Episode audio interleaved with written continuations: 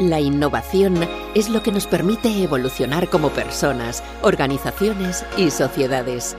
Somos más innovadores de lo que pensamos. Vanessa Carrera nos ayuda a ir más allá compartiendo historias que inspiran al cambio y al desarrollo. Bienvenido al podcast Innovación y Personas.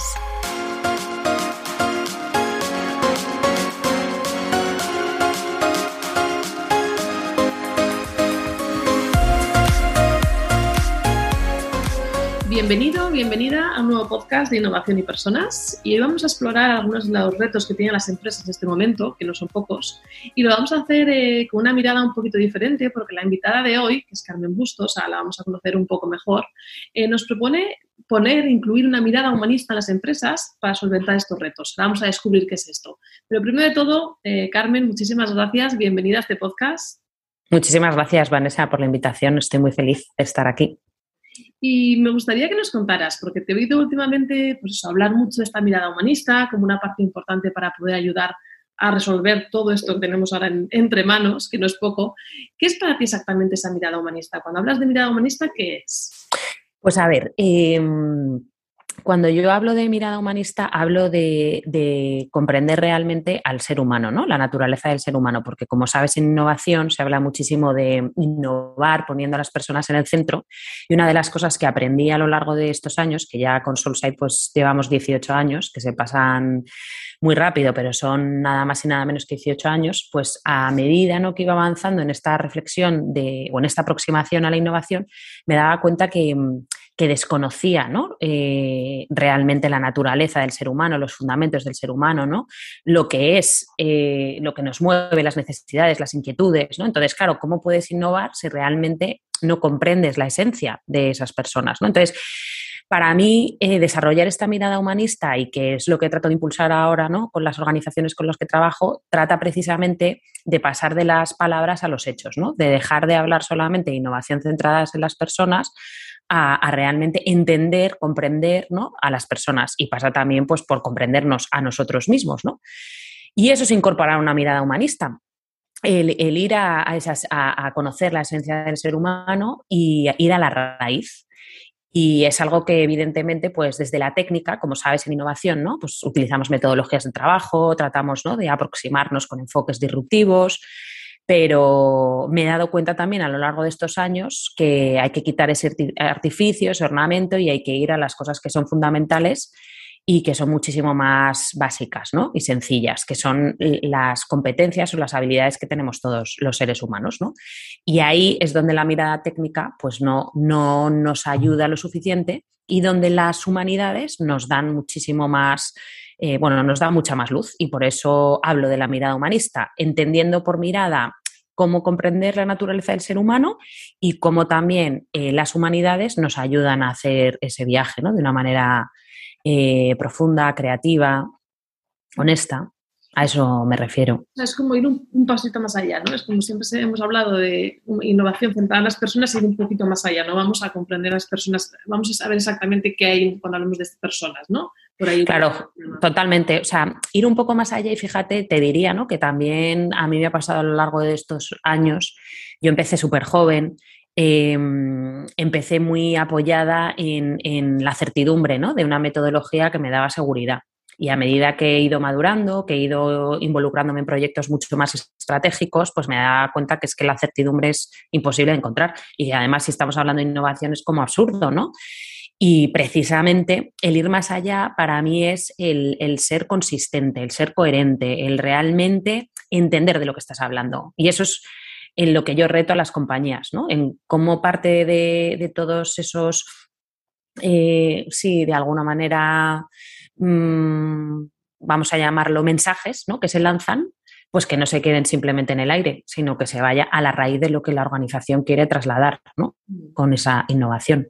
Fíjate, has hablado ahora que esas metodologías, ¿no? esas herramientas como que dan certidumbre y, eso que te pasa a ti, que a mí también me ha pasado, también le pasa a los clientes. ¿Cómo resuelves eso? Porque yo a veces sí que me he encontrado como que esas metodologías es lo que quiere el cliente porque realmente es lo que le da la certidumbre. Bueno, dime qué tengo que hacer, el paso uno, el paso dos, y efectivamente estoy de acuerdo contigo o comparto contigo que eso ya, ya se me queda un poco corto, ¿no? Porque cuando claro. es la que más vamos a hacer.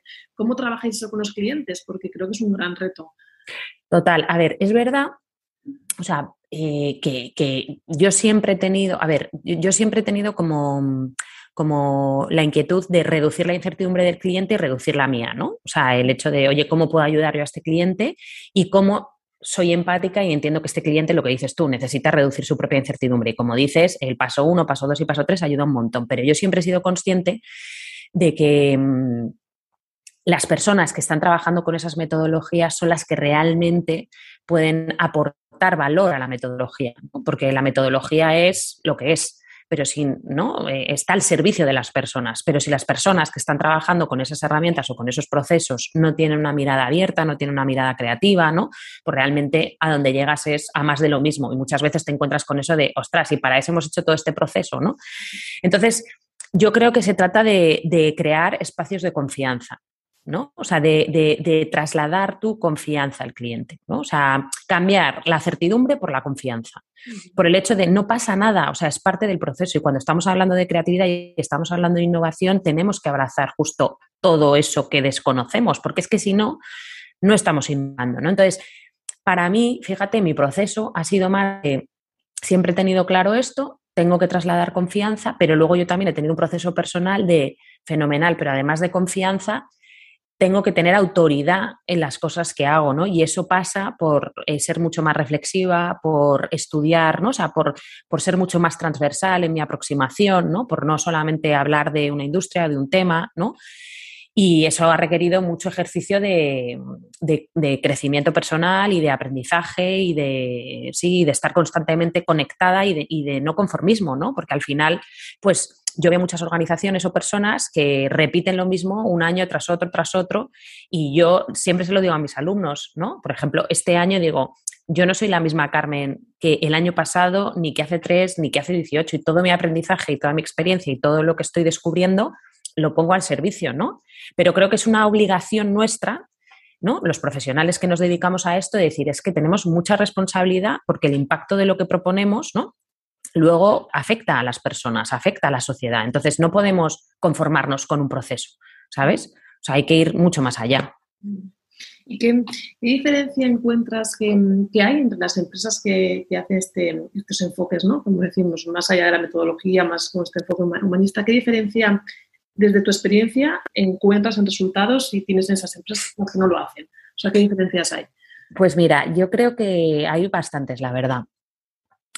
Por un lado, son empresas mucho más humanas. O sea, la empresa que adquiere, eh, o sea, que se forma y que mm, sí introduce este tipo de aproximación desde un punto de vista único y exclusivamente mecanicista, ¿sabes? Pues es como que, al final robotiza, si quieres, más todavía a las personas, ¿vale? Y además las incapacita para, para, para aproximarse a la complejidad, porque de repente es como, no, pero es que yo he hecho esto. Yo he tenido gente en el equipo que dice, pero es que yo he hecho esto, esto y esto, ya, pero has pensado, ¿no? Entonces, por eso te decía lo de quitar el ornamento y el artificio, porque al final esto se trata de pensar, se trata de reflexionar, se trata de, ir a, la esencia que nos permite colaborar, ¿no? Se habla mucho de la colaboración, pues para colaborar tenemos que utilizar la palabra, tenemos que conversar. Si no sabemos conversar, ¿cómo vamos a colaborar? ¿no? Entonces, estas empresas no han entendido esos fundamentos y por tanto lo que hacen es como repetitivo, mecanicista, genera mucha frustración, desconfianza, en plan de la innovación no, no funciona, ¿no? En cambio, las otras han entendido que la innovación está en, lo sistémico, ¿no? en el conectar cosas que, parece a priori que, son inconexas, en lo complejo, ¿no? en que lo complejo no, es difícil, o sea, lo complejo simplemente es tener una mirada mucho más sutil ¿no? a las cosas para poder conectarlas y ver las relaciones que hay entre ellas. Y que además es que todo está conectado, que todo son relaciones. Son empresas que son mucho más resilientes o adaptativas porque saben leer su tiempo, ¿sabes? Porque al final la innovación se trata de entender qué es lo que se nos resiste, qué tensiones está viendo en la sociedad, cuáles son las problemáticas, ¿no? Y, si lo haces con profundidad, pues vas a poder aportar más valor, ¿no? Entonces, al final despliegan su creatividad porque son conscientes de que depende de ellos, no depende de un proceso ni de una metodología. ¿no? Y yo me encuentro muchísimas empresas que vienen y te dicen, no, es que queremos que nos formes como si les fueras a formar y esto tuvieran una varita mágica, ¿sabes? y fuera como ¡plim! Y es como. claro, y digo, y entonces yo, fíjate que por eso me he negado durante muchísimos años a crear una escuela eh, de metodologías de innovación. O sea, me he negado. Me he negado porque para mí era como mercantilizar, industrializar algo en lo que yo no creo. O sea, yo creo que es que el proceso lo hacen bueno o malo las personas. Mm. Pero en cambio, hace tres años sí que me sentí ¿no? con, con bueno, pues con la energía, por supuesto, y, con la necesidad de lanzar un proyecto de formación que apelara a, las habilidades que tenemos todos los seres humanos y que son más importantes, que tienen que ver con el pensamiento, con la conversación, con la mirada, ¿sabes? Y bueno, cuesta entenderlo porque la gente prefiere el método, ¿sabes? Pero, pero vamos, los resultados son nada que ver. Mm. Y ahí, Carmen, me surge la, la duda que seguramente os la habrán planteado alguna vez porque a veces cuando hablamos de innovación, hablamos también, conectamos con la agilidad, ¿no? el ir rápido. Y esto es un proceso, como dices, mucho más profundo que tiene otros tiempos diferentes. Entiendo que ahí a veces puede haber algún choque también pensando de cara al cliente, ¿no? Hmm. Mira, hay un compi mío de Soulside Manu que dice que la eficiencia no nos ha dado más tiempo o la inmediatez no nos ha dado más tiempo, ¿no? O sea, nosotros como diseñadores, estrategas, ¿no? gente que se dedica al mundo de la innovación, estamos, ¿no? Hay un principio de diseño que es el de la inmediatez, ¿no? El de la eficiencia, la rapidez, tal. Y entonces tenemos la creencia, pero es una creencia absolutamente sesgada, de que eso nos hace más competitivos, nos hace más, ¿sabes?, más innovadores. Y se ha instalado en la sociedad y nada, nadie la cuestiona, o sea, nadie cuestiona el relato de la agilidad. Entonces, la agilidad yo creo que es, yo soy un poco hater en ese sentido, ¿no? Em, y quizá por mi personalidad, que es como muy vehemente y muy apasionada, pues tampoco ayuda, porque es como, la agilidad no, ¿no? y no ayuda, porque la agilidad sí, pero la agilidad no a cualquier precio, no a cualquier precio. Entonces, nos cuesta hacerles ver a las compañías, ¿no? A mí cuando un CEO me dice, no, es que no tengo tiempo para pensar, digo, pues mm, mal vamos, si tú no tienes tiempo para pensar. Entonces, el tema es ok, el mundo es como es, la velocidad a la que va es a la que va, pero como decía Einstein, si tienes una hora para resolver un problema, él dedicaría 55 minutos a hacerse la pregunta y 5 minutos a encontrar la solución. Entonces tienes una hora, ¿cómo la inviertes? ¿no? Entonces, para mí es un tema de pesos de, cómo inviertes el tiempo que tienes, ¿no? Y en vez de hacerlo todo como mecanizado y como ágil para llegar antes, no, es que hay que llegar bien. Y para llegar bien a lo mejor necesitas, ¿no? Eh, reflexionar más y, y, habitar más la pregunta y estar más en la pregunta, ¿no? Entonces, yo creo lo que te decía antes, ¿no? Lo de certidumbre versus confianza, pues creo que es un tema, es un acto de fe y es demostrarle a los clientes eh, oye, confía y si en un tiempo hemos visto que no hemos llegado, pues entonces eh, entiendo que te quieras ir con otro o hacerlo de manera distinta, pero confía y ya verás cómo esto te va a llevar a sitios muchísimo más interesantes. Mm, ahí también imagino ¿no? que tuyo que tiene mucho que ver porque has sacado tú ahora un tema importante, evitar la pregunta, que es que muchas personas llevan muy mal eso. Mm, fatal. No me voy a quedar aquí con el no sé durante mucho tiempo, o sea, dame la, la, respuesta ya, por eso me imagino que hay una parte importante cuando trabajáis, ¿no? que trabajáis todo ese tipo de cosas, ¿no? Totalmente, y es que eso es un poco lo que te decía Vanessa de mm, de ir a los fundamentos, ¿no? O sea, las empresas es como innovación, creatividad, colaboración, ¿no? Propósito, y es maravilloso. Pero ¿qué hay detrás de todo esto? Pues, por ejemplo, cuando hablas de el no lo sé, pues la duda es, o sea, la palanca más potente para la creatividad.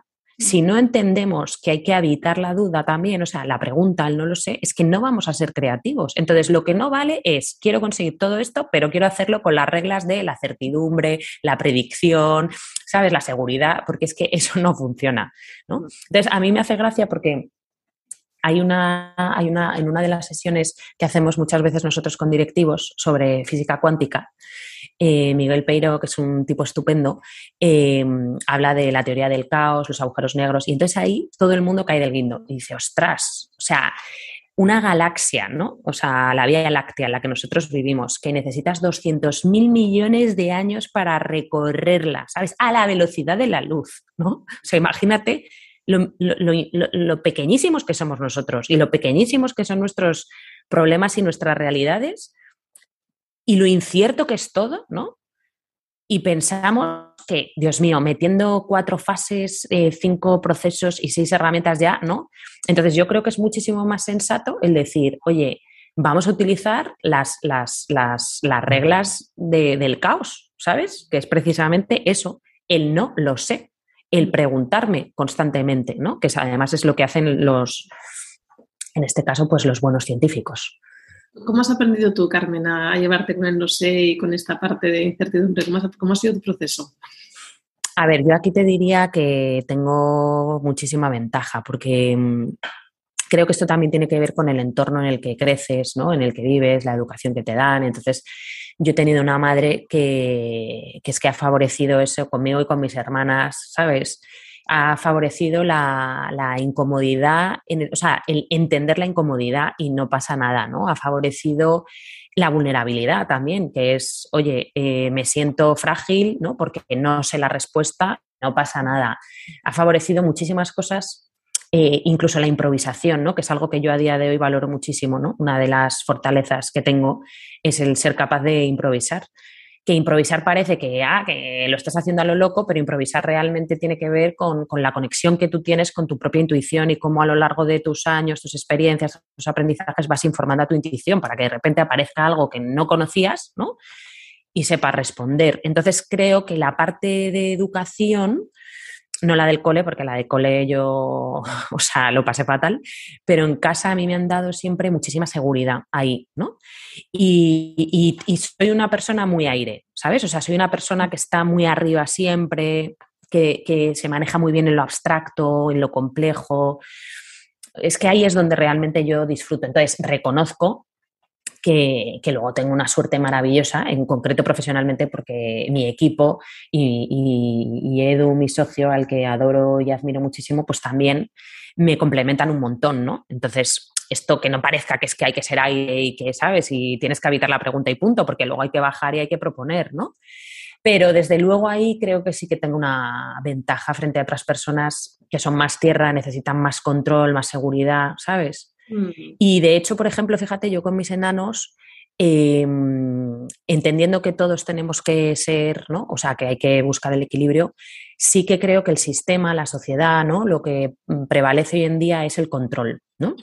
La seguridad, el, no el, quedarte parado porque a ver qué va a pasar. Y entonces yo con mis enanos intento que sean lo más aire posible, porque creo que eso luego te ayuda. ¿Cómo, lo haces? ¿Qué, ¿Qué, haces con ellos? ¿Cómo lo haces? Bueno, pues mira, em, a ver, no hay un manual, ¿no? Pero es dejarles que tomen decisiones, ¿no? Por ellos mismos. Em, yo qué sé, cosas que a lo mejor, o sea, te pongo una anécdota ridícula, pero es que eso es, mm, yo tengo gente que vive en mi comunidad que no deja a su hijo salir de la comunidad, ¿sabes? Pero ni al súper, ni a ni a la farmacia, ni a ningún lado, y yo desde muy pequeñitos, todos juntos, eso sí, ¿sabes? Me expongo porque, oye, ¿sabes? O sea, el pequeño mío tiene siete años y yo desde los cinco casi le decía, venga, vete a comprar el pan con tu hermano, ¿no? Pero esa sensación de libertad, de tomo decisiones, de me voy a encontrar con cosas que a lo mejor, ¿sabes? No estoy preparado y mm. voy a tener que saber cómo responder y en un momento a lo mejor lo puedo pasar mal, ¿sabes? Eh, pues creo que es muy importante, o incluso en casa, ¿no? Eh, pues no decir, a mí una profe me ayudó un montón una profe de una hija mía, eh, me dijo, tu hijo no sabe pensar. Y yo dije, ¿cómo? ¿Cómo que mi hijo no sabe pensar? claro, yo me dedico a esto. y, me dice, no, no sabe pensar. Y dice, tú a tu hijo le preguntas o tú a tu hijo le dices lo que tiene que hacer. Y yo pensé, pues tienes toda la razón. Yo a mi hijo se levanta y le digo, mira, lávate los dientes, ¿no? Eh, recoge la taza del desayuno, eh, ponte el uniforme, ¿no? Entonces, el dar esa libertad y el, ¿no? el hecho de, mm, desde pequeñito, ¿no? Me decía, Carmen, es que lo que no hagas antes de los 10 años es que olvídate. Y es que muchas veces como padres no somos conscientes y sobreprotegemos todo el rato a nuestros hijos y al final, pues es que ahí es como el control, has hecho esto, no sé qué, yo es como, tío, búscate la vida, ¿sabes? O sea, tienes que estudiar, o sea, yo me fui de los grupos de WhatsApp, o sea, dije, se acabó, ¿sabes? Y creo que eso ayuda. Y luego yo creo, porque en mi caso, por ejemplo, mi hija tiene dos años solo, solo todavía, me hago muchas preguntas, además por la mañana incluso, pues ¿qué te quieres poner? Esta camiseta a otra, y además ella tiene como muy claro, pues esto, esto. Sí, sí. La gente que me alrededor a veces me han dicho, haces demasiadas preguntas a tu hija. y yo digo, no, pues, no, consciente. pues no, pues no, lo haces fenomenal, lo haces fenomenal. Y que nos escuche eh, y, no, y discrepe, em, al final, ¿sabes lo que pasa? Lo que estás entronando es la toma de decisión. Eso es y vamos a tener que tomar decisiones en nuestra vida. Entonces, si estamos 14 años sin tomar decisiones y con 15 años dicen, ¿qué quieres estudiar? No lo sé, ¿sabes? Pues puede ser un no lo sé porque tienes tanta curiosidad de que te gusta todo y lo has probado todo en el sentido de que te han hecho estímulos, que eso también ¿no? es importante. O sea, en mi casa siempre estaban abiertos a todos, a que lo, ¿no? O sea, no era como, no, pues si empiezas a estudiar esto tienes que acabar, no, pues prueba las cosas, ¿no? Pero, pero yo creo que como dices, o sea, aunque sean pequeñitos, mi madre siempre me lo decía también, ¿eh? O sea, que tú sigue por tu caminito porque, porque hay mucha resistencia. Nos metemos un poco, Carmen, hablamos también de, los niños, las niñas en el futuro, los líderes. Mm. Eh, ¿Trabajas con muchos líderes? Sí. ¿Con qué modelos de liderazgo te estás encontrando ahora mismo? Y la pregunta es, ¿crees que son los que necesitamos en estos momentos? Pues mira, eso es una, una súper pregunta, ¿no? Em, a ver, yo, disclaimer, soy muy crítica. Eh, creo que hay falta una ausencia de referentes brutal en el liderazgo. O sea, creo que hay hoy lo que impera es una visión absolutamente cortoplacista y utilitarista.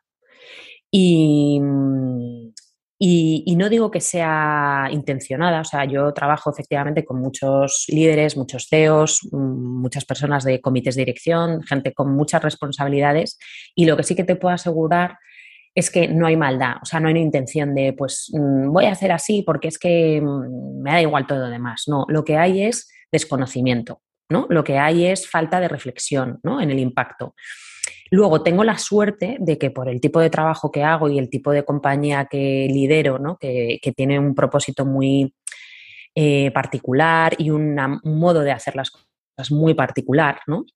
pues tengo la suerte de que al final los clientes con los que trabajo tienen que resonar con eso, ¿sabes?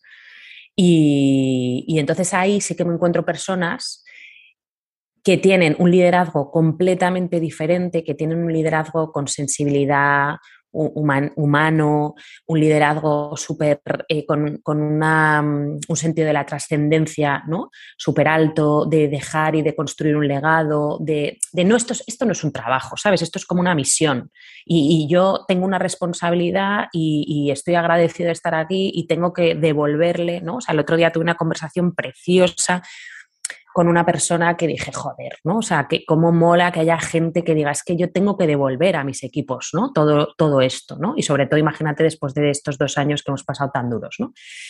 Pero la realidad es que em, el, yo digo el sistema y parece así como algo etéreo, ¿no? Como, no sé, un mundo paralelo, el metaverso del sistema, pero, pero en realidad es la educación en la que estamos metidos, que es absolutamente eh, basada en la utilidad y en el beneficio. O sea, hago esto porque me aporta un beneficio, ¿no? Entonces lo otro parece, no tiene un beneficio tan inmediato, tan a corto plazo, ¿sabes? Y lo que a mí me, bueno, lo que yo pretendo o, o trato de impulsar cuando trabajo con esta gente es, chicos, tenéis que salir de vuestras cuatro paredes. O sea, esto se tiene que ver fuera, ¿sabes? O sea, hay una persona que a mí me inspira muchísimo, que es Adriana Domínguez, la presidenta ejecutiva de Adolfo Domínguez. O sea, es una tía impresionante, ¿no?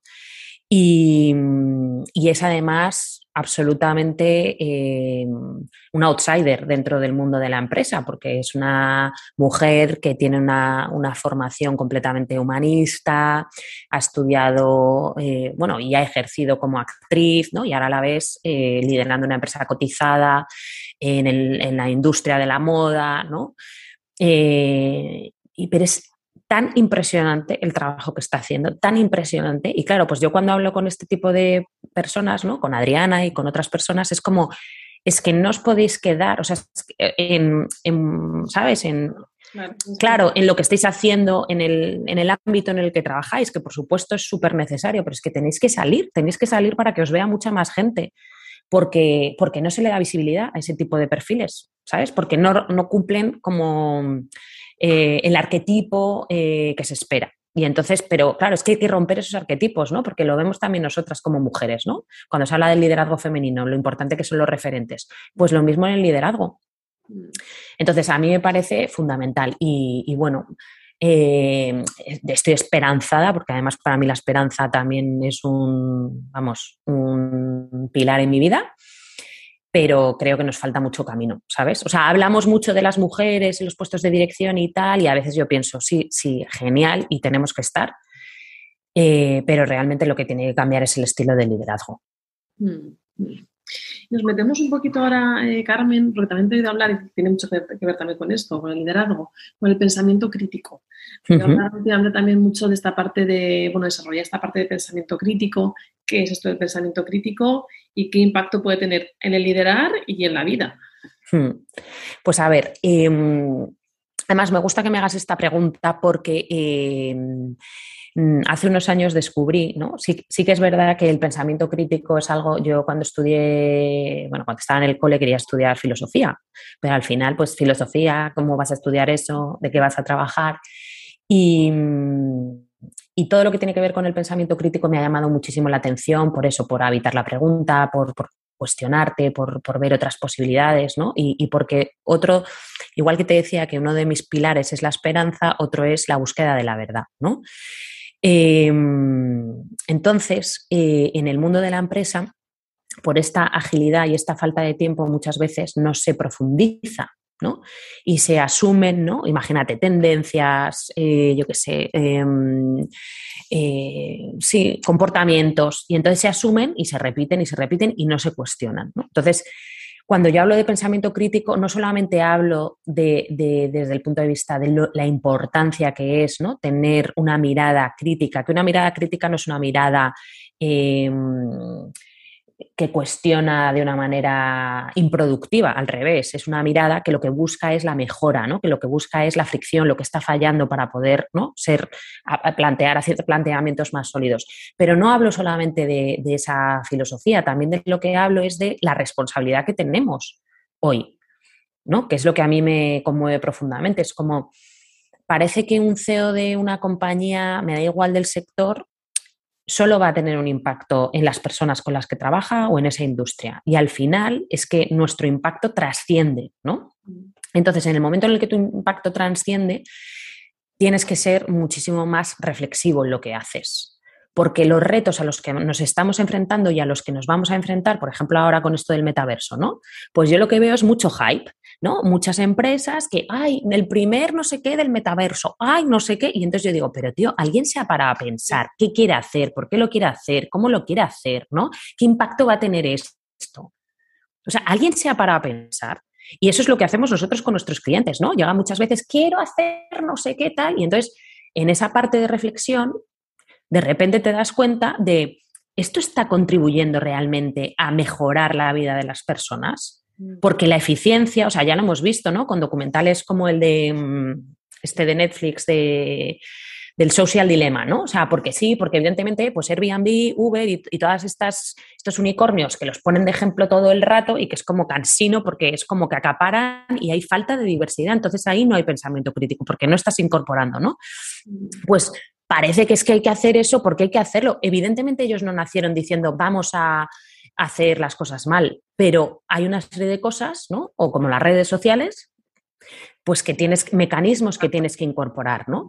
Y bueno, y lo que te decía es que mucha gente no sabe, y que yo lo aprendí hace unos años, que el pensamiento creativo está ligado a otros dos pensamientos que me encantan, el crítico, perdón, que está ligado al pensamiento creativo y al pensamiento cuidadoso, ¿no? Entonces, el pensamiento creativo eh, cuando decimos, ¿no? La organización quiere que la creatividad, es que si no hay pensamiento crítico, no hay creatividad. Y si no hay pensamiento cuidadoso que tiene que ver con generar esos espacios de confianza, no hay creatividad. ¿Sabes lo que te quiero decir? Entonces, por eso la mirada un poco sistémica, ¿sabes? Y por eso el incorporar disciplinas como las humanidades en nuestro día a día, porque hay que ser más como Leonardo da Vinci, o sea, mucho más transdisciplinares, ¿sabes? No lo nuestro, la innovación, la tecnología y tal, ¿no? Entonces, sí, me parece fundamental y me parece que también eso se entrena y se entrena eh, pues se entrena con la lectura, se entrena con, con, la conversación, ¿no? Se entrena con el exponerte a saber argumentar una idea, saber defenderla, que eso es otra de las cosas que no sabemos hacer. Eh, se entrena. Eh, eh, bueno, poniéndole intención a que, a que lo que quieres hacer tienes que ver realmente sobre qué se sostiene, ¿sabes? Y sobre todo una parte importante también entiendo, ¿no, Carmen? Que es como entender el valor de ese pensamiento crítico, ¿no? Porque muchas veces al, al revés, o sea, el, el, el, pensamiento crítico se entiende como lo negativo y ahora el que viene... Claro, justo. Para, sí, que justo. Vamos a, vamos a, darle valor a esto, que tiene un valor importante para, para innovar y para seguir desarrollándonos, si no, no vamos a poder desarrollarnos. Mm. Absolutamente. O sea, creo que tiene que ver más que con la pregunta que con el, el inhabilitar la respuesta, ¿sabes? O sea, lo que decías tú, yo no vengo a decir esto no vale, no, yo tengo que argumentar y, sostener porque eso no vale, pero eso requiere de, mucha reflexión previa y de mucha argumentación, que muchas veces por la velocidad a la que vamos, pues no nos compensa, o porque además, o por lo que te decía antes, porque no vemos los resultados a corto plazo, mm. ¿sabes? Mm, y es, sí. Eh, Carmen, ¿con qué, retos dirías que son los más grandes que tienen este momento las empresas, según tu experiencia? ¿Con qué nos estamos encontrando? ¿Qué, desafíos? A ver, em, pues mira, te voy a decir dos. Eh, el pensamiento enlatado, ¿no? Mm. que tiene que ver con todo esto que estábamos hablando, o sea, comprar pensamiento. La empresa y la sociedad, ¿no? Eso lo podemos. Sí, sí, sí, pero en el fondo las, las empresas son un reflejo de la sociedad, ¿no? Y efectivamente, cuando hablo de pensamiento enlatado o pensamiento débil, es, lo tiene la sociedad, pero es como, no, ya compraste pack y entonces esto es lo que tengo que implementar. La innovación es esto y entonces esto es lo que hay que hacer, no sé qué, ¿no? El pensamiento enlatado y, la ética, ¿no? O sea, a mí me, gusta decir que la ética es el verdadero driver de disrupción, más que la innovación y la tecnología y todas estas cosas. Eh, y creo que ahí tenemos, o sea, vamos a tener unos desafíos a nivel ético impresionantes y no estamos formados para poder abordarlos. ¿Sabes? No está relacionado un poco con todo lo que hemos estado comentando. No tenemos el criterio suficiente para saber tomar decisiones. ¿no?